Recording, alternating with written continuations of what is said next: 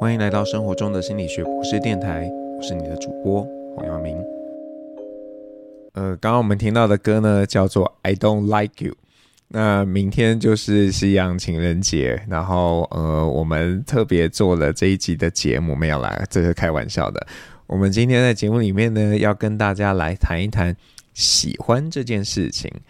那为什么要谈这件事呢？倒不是特别是想到明天是情人节。而是呃，最近我看了一部电影，叫做《伊尼舍林的女妖》哦。这个电影名字呃，英文不太好念，然后中文也很难念，我常常都会念错。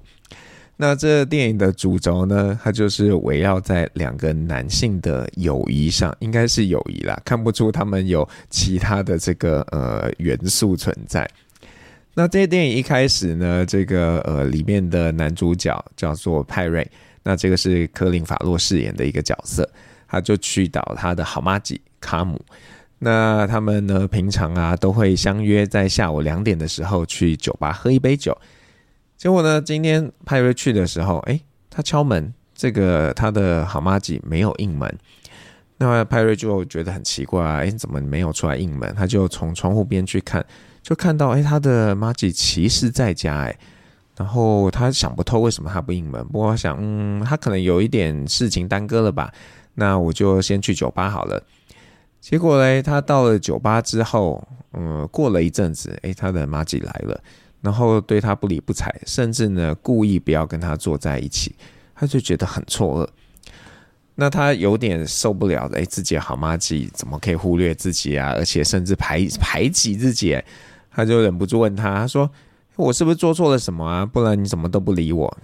他麻吉说：“嗯，没有啦，我就只是不喜欢你啦。I just don't like you no more。”然后派瑞满脸问号的说：“可是你，你昨天还喜欢我啊？”那麻吉回他说：“嗯，是这样的吗？”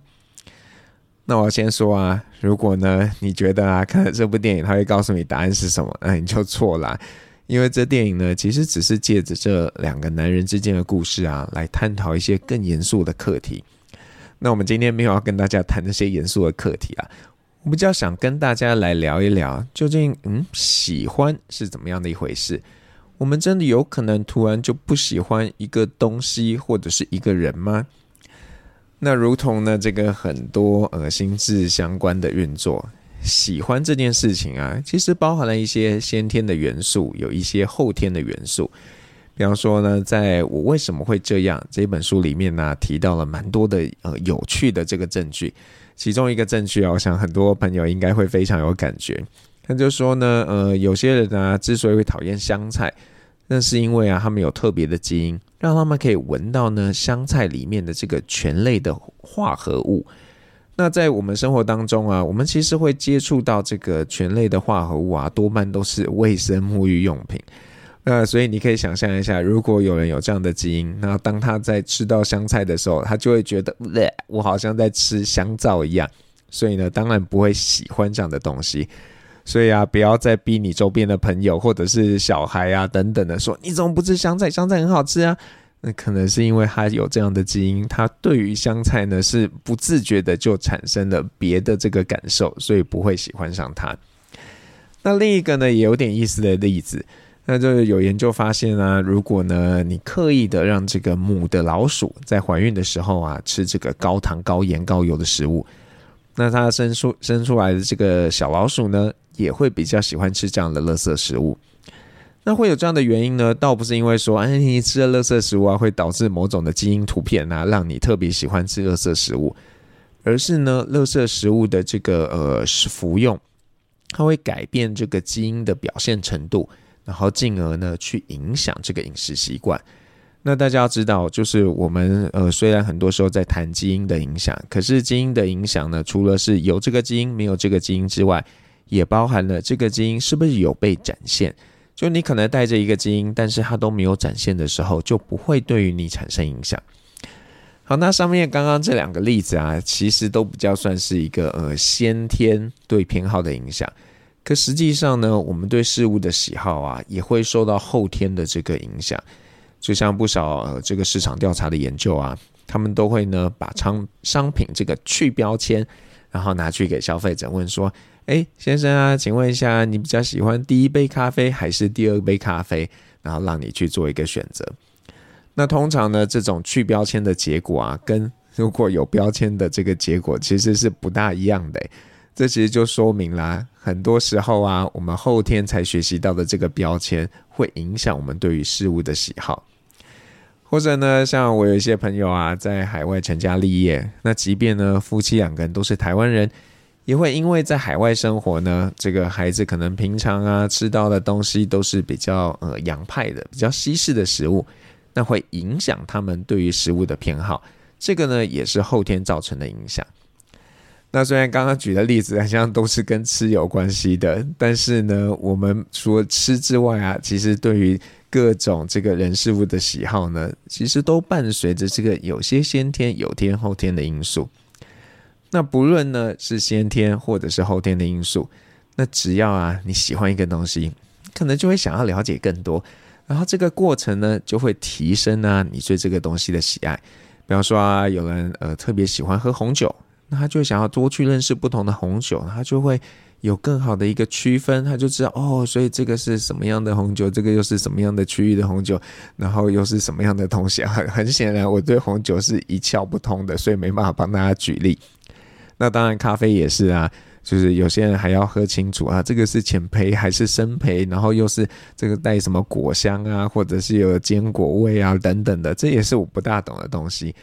那你会发现哦。这个，如果你对一个东西啊钻研越多啊，你可能就会越喜欢它，这也是蛮奇妙的。好，那我们现在来聊一聊，为什么会改变对一个东西的喜好？这其实嗯有一点复杂。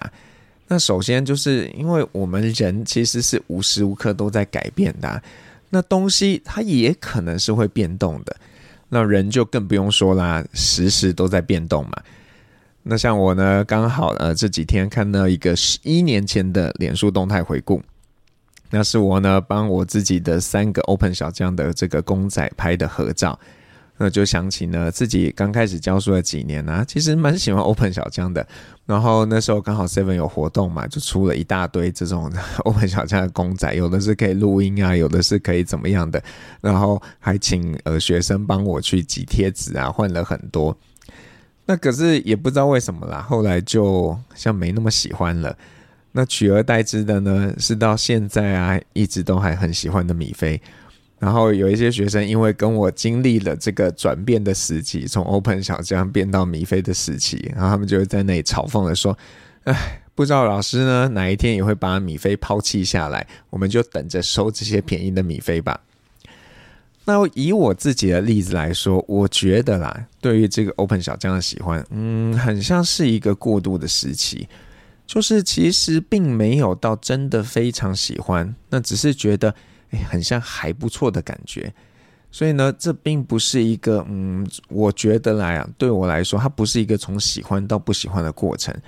就像啊，有的人啊，在这个成长的过程中啊，可能有过交往的对象，然后以为呢自己就喜欢那个人。但是后来遇上另一个人，才惊觉，哎呀，糟糕了，在我旁边的那个啊，其实我很像没有那么喜欢他哎。那后来的我呢，其实呃越来越清楚知道自己是喜欢什么样的东西。那大概有几个特性，第一个特性要有大鼻子，第二个特性呢就是呃最好是简单的设计，第三个特性呢颜色呢最好也是简单的。那大鼻子这件事情，还蛮有趣的。我我自己没有很直接的发现，而是我太太就提醒，嗯，你很像特别喜欢鼻子大的东西哦。那呃，我这个回头去看，很像是这样的，因为像在念研究所的时候，就喜欢一只熊，叫 Bono 熊，它是黄色的，然后那时候是在诚品买的，它就有一个大大的鼻子。然后呃，可能我自己的鼻子也算大吧，所以就可能某种的投射。那我在英国念书的第一年，其实那时候就是呃很节省，然后不太知道这个英国世界是怎么运作的。那在圣诞节前呢，我就在这个书店里面的文具区看到了一只麋鹿，然后这只麋鹿呢，就是全身是白的，它是一个存钱筒，它就一个红红的鼻子。那时候我就觉得，嗯，这个我有点喜欢，但是它呃对我来说是贵的，所以我就没有。忍不住，就是没办法掏钱买下它。那直到后来呢，圣诞节过了嘛，然后我知道了，哎，到处都会有特卖，然后就再去书店找，结果居然就找不到这只麋鹿嘞，我就有点伤心。不过还好，这个书店呢是在英国是连锁的，然后那时候刚好在呃圣诞节后呢去伦敦找我朋友，然后在伦敦的过程呢就是到处去找这只麋鹿。后来呢，还真的找到了一只麋鹿。那这只麋鹿其实是放放在这个书店的呃这个橱窗的，然后有一点点小小的瑕疵。那那个时候店员就问说：“嗯，你确定吗？因为我们不会给你额外的折扣哦。你如果想要呢，你就买这一只。”当然就说好啊。那后来这只麋鹿就跟着我去了美国，后来又回了台湾，然后到现在，即便它有一只脚已经断掉了，可是还把它粘上去，还收在家里。所以这是麋鹿的故事。好，那你会说，嗯，老师啊，米菲有鼻子吗？你为什么会喜欢它？嗯，是，米菲或许没有大鼻子，但是呢，它符合了另外两个要素，就是呢，它的设计是很简单的，然后颜色也非常的单纯。那其实除了这两个特性之外啊，我之前跟孩子一起读米米菲的这个绘本呢，我觉得也是蛮重要的一个因素。因为这个创作米菲的这个 Di Bruno，他呢，呃，在这些很短很短的故事里面啊，其实讲了蛮多有意思的人生大道理，像怎么面对死亡啊，或者是怎么面对霸凌啊等等的。那我自己会觉得他的一个呃，在故事中传达的讯息的一个氛围，跟我是蛮像的，因为我我自己也觉得是一个比较呃温暖的人吧，我会这样觉得啦。然后他也是用这样的方式来去做描绘，所以对这样的一个呃角色就是非常清新的。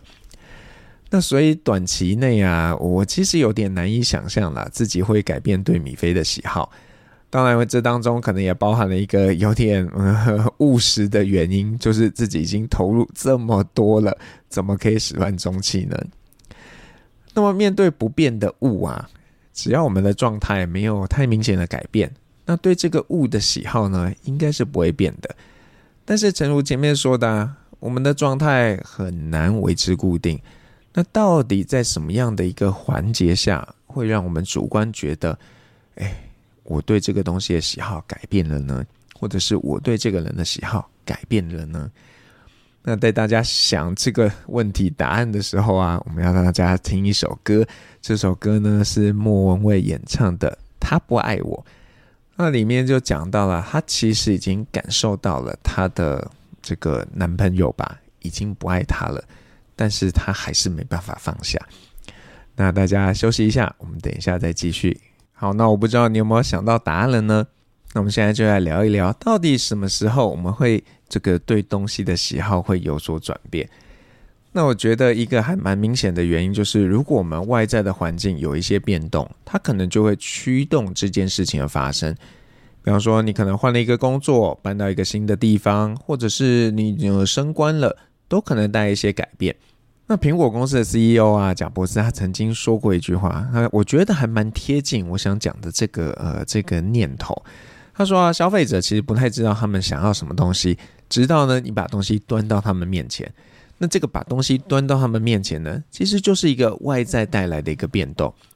那如果你是听了一场演讲、读了一本书，或是听了自己的 Podcast 而有所改变。那这某种程度上来说呢，也都是这个外在环境所造成的影响。那不过啊，不管是哪一种的外在这样的变动，如果呢，虽然它存在，但是你没有跟它产生任何嗯一个怎么讲一个共变的反应吧，或者是你反总之就是你没有改变的话，那其实外在变了，呃，还是不会改变你对这个东西的喜好。所以很像单纯的用有没有外在的变动来当依据，好像也不是那么好哎。那在电影这个伊尼舍林的女妖中呢，派瑞的玛吉啊，虽然没有讲清楚他为什么不喜欢派瑞，但是在言谈中啊，这似乎是跟他对于人生感到绝望是有关系的。他觉得呢，跟派瑞继续当朋友会让他没时间做他自己喜欢的事情，也就没办法改变他绝望的人生。虽然听起来有点荒唐嘛，但是呢，不少这个朋友啊或伴侣啊，可能也曾经因为类似的事情而决裂呢。所以，或许我们可以这样来解读：就是如果我们对于一个人事或物也好的喜好，他没有办法呢让我们更满意，或者是不要说更满意啊，没有办法让我们满意自己的现状，那我们有可能就会觉得，诶，我很像不需要再喜欢这样的人事物了。因为他很像对我没什么好处。那倘若啦，你是有意识的发现，哎，自己很像不喜欢某个人事物了，那我觉得呢，嗯，你应该就要放下。那你真的不能因为说啊已经习惯了，就觉得放下很可惜。如果呢要放下的是一个东西，这根本就不用考虑嘛，就是应该直接断舍离。但是呢，如果要放下的是嗯一个人。那可能这也不是说你单方面决定，呃，我要放下就真的可以放下了。即使啊，你们两个人都同意说啊，好吧，我们就不要再当朋友了，我们就分手了，也不代表说呢，这个人啊，他就会突然对你的生命没有任何的影响。那如果你觉得嗯要放下很可惜，那你可以检视一下，诶，到底是什么样的原因让你对这个人或者事或者是物的态度改变了？有时候呢，你可能会找到答案，那就可以做一些调整嘛。比方说啊，你可能是因为这个呃，另一半他可能升官啦，就比较没有时间陪你，所以呢，你就觉得啊，这个人存在很像可有可无。那在这个时候呢，就可以告诉他，让他知道说，哎，我觉得啊，你现在比较少时间陪我，哎，我觉得这对我们的关系已经造成影响了。那可不可以做出一些改变？那如果对方呃听了你的这个建议之后，觉得嗯很像是这样，那他愿意做出改变，那或许呢你们就还有机会，而且这个呃突然变不喜欢的感觉有可能就会消失。但是更多的时候呢，你可能找不到答案呢，那该怎么办？那我 我会很不理性的觉得啦，你应该照着你的感觉走。因为啊，有不少在这个意识下的运作呢，其实已经帮你找好答案了，只是啊，你还没有办法去察觉这个答案是什么。那如果呢，那个不喜欢的感觉非常强烈的时候，我觉得你也不用刻意去催眠自己说，我怎么可能不喜欢他？这一定是哪里出错了吧？因为有可能你就是真的不喜欢啊，只是你理性的你可能还不愿意接受这件事情，然后你也还没找到一个原因来说服自己。那这边呢，我想嗯给大家一个提醒，就是说呢，我们对于人事物的态度啊，其实是非常复杂的，而且呢，我们也很容易受到各种细微因素的影响。我最近读了一本畅销书，叫做《逆思维》（Think Again）。那在书里面呢，这个作者亚当·格兰特他介绍一个有趣的研究。那这个研究说啊，就是如果呢，你让对某个议题有极端意见的人去读一个比较兼容并蓄的文章，那这个文章呢，还不是跟那个议题有关的哦。只要你读那个文章有那种不同的意见，然后呃，都讲它的优缺点，这样这样的文章就可以了。它就会呢，让你的意见不是那么极端。那在书里面呢，作者提到了两个，我觉得真的是很难撼动的这个意呃这种想法，一个是对枪支合法化的态度，还有对胎堕胎的这个态度。那这两个主题其实完全不搭嘎嘛，但是研究上就发现啊，如果啊你读了对这个堕胎意见的这个呃有正有反的这样的一个文章之后呢，你可能本来对于枪支合法化或者是不应该合法化是有很强烈一个呃的的主观意见的，就会变得比较不那么极端。所以呢，这个这个这三件事情绕了一个圈，告诉我们说，这告诉我们啊，我们对于一件事情的喜欢或不喜欢，其实很容易受到很多小东西的影响。那也就是说呢，如果你觉得你要放弃一个人，放弃一个事，放弃一个物，但这个东西陪你很久的时候，你呢值得去做一个全面性的检视，去看看是不是有一些什么样微不足道的事情对你产生了影响。比方说，有可能是呃别人的这个男朋友或女朋友对他做了一件什么样的事情，让你连接到你自己的男朋友或女朋友对你怎么样。然后就产生了影响。那呃各种可能性都有嘛。那如果你有经过这样的一个过程，然后呃还是确定对，嗯，真的这个已经不喜欢了，要放下了。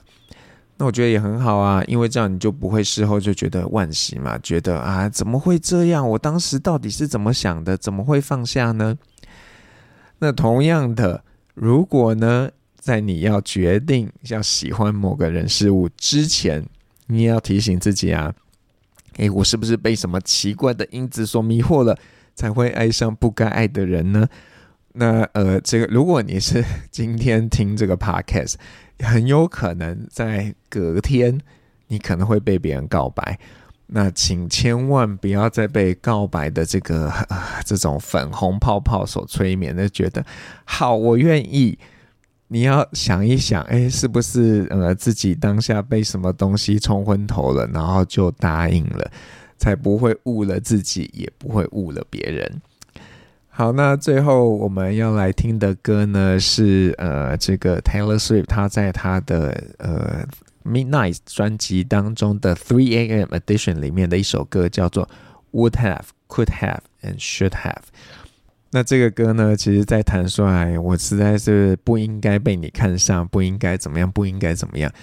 那呃，这个当然表示都已经发生了嘛，所以啊，在事情还没发生之前，多想一想。或许呢，就可以避免一些遗憾。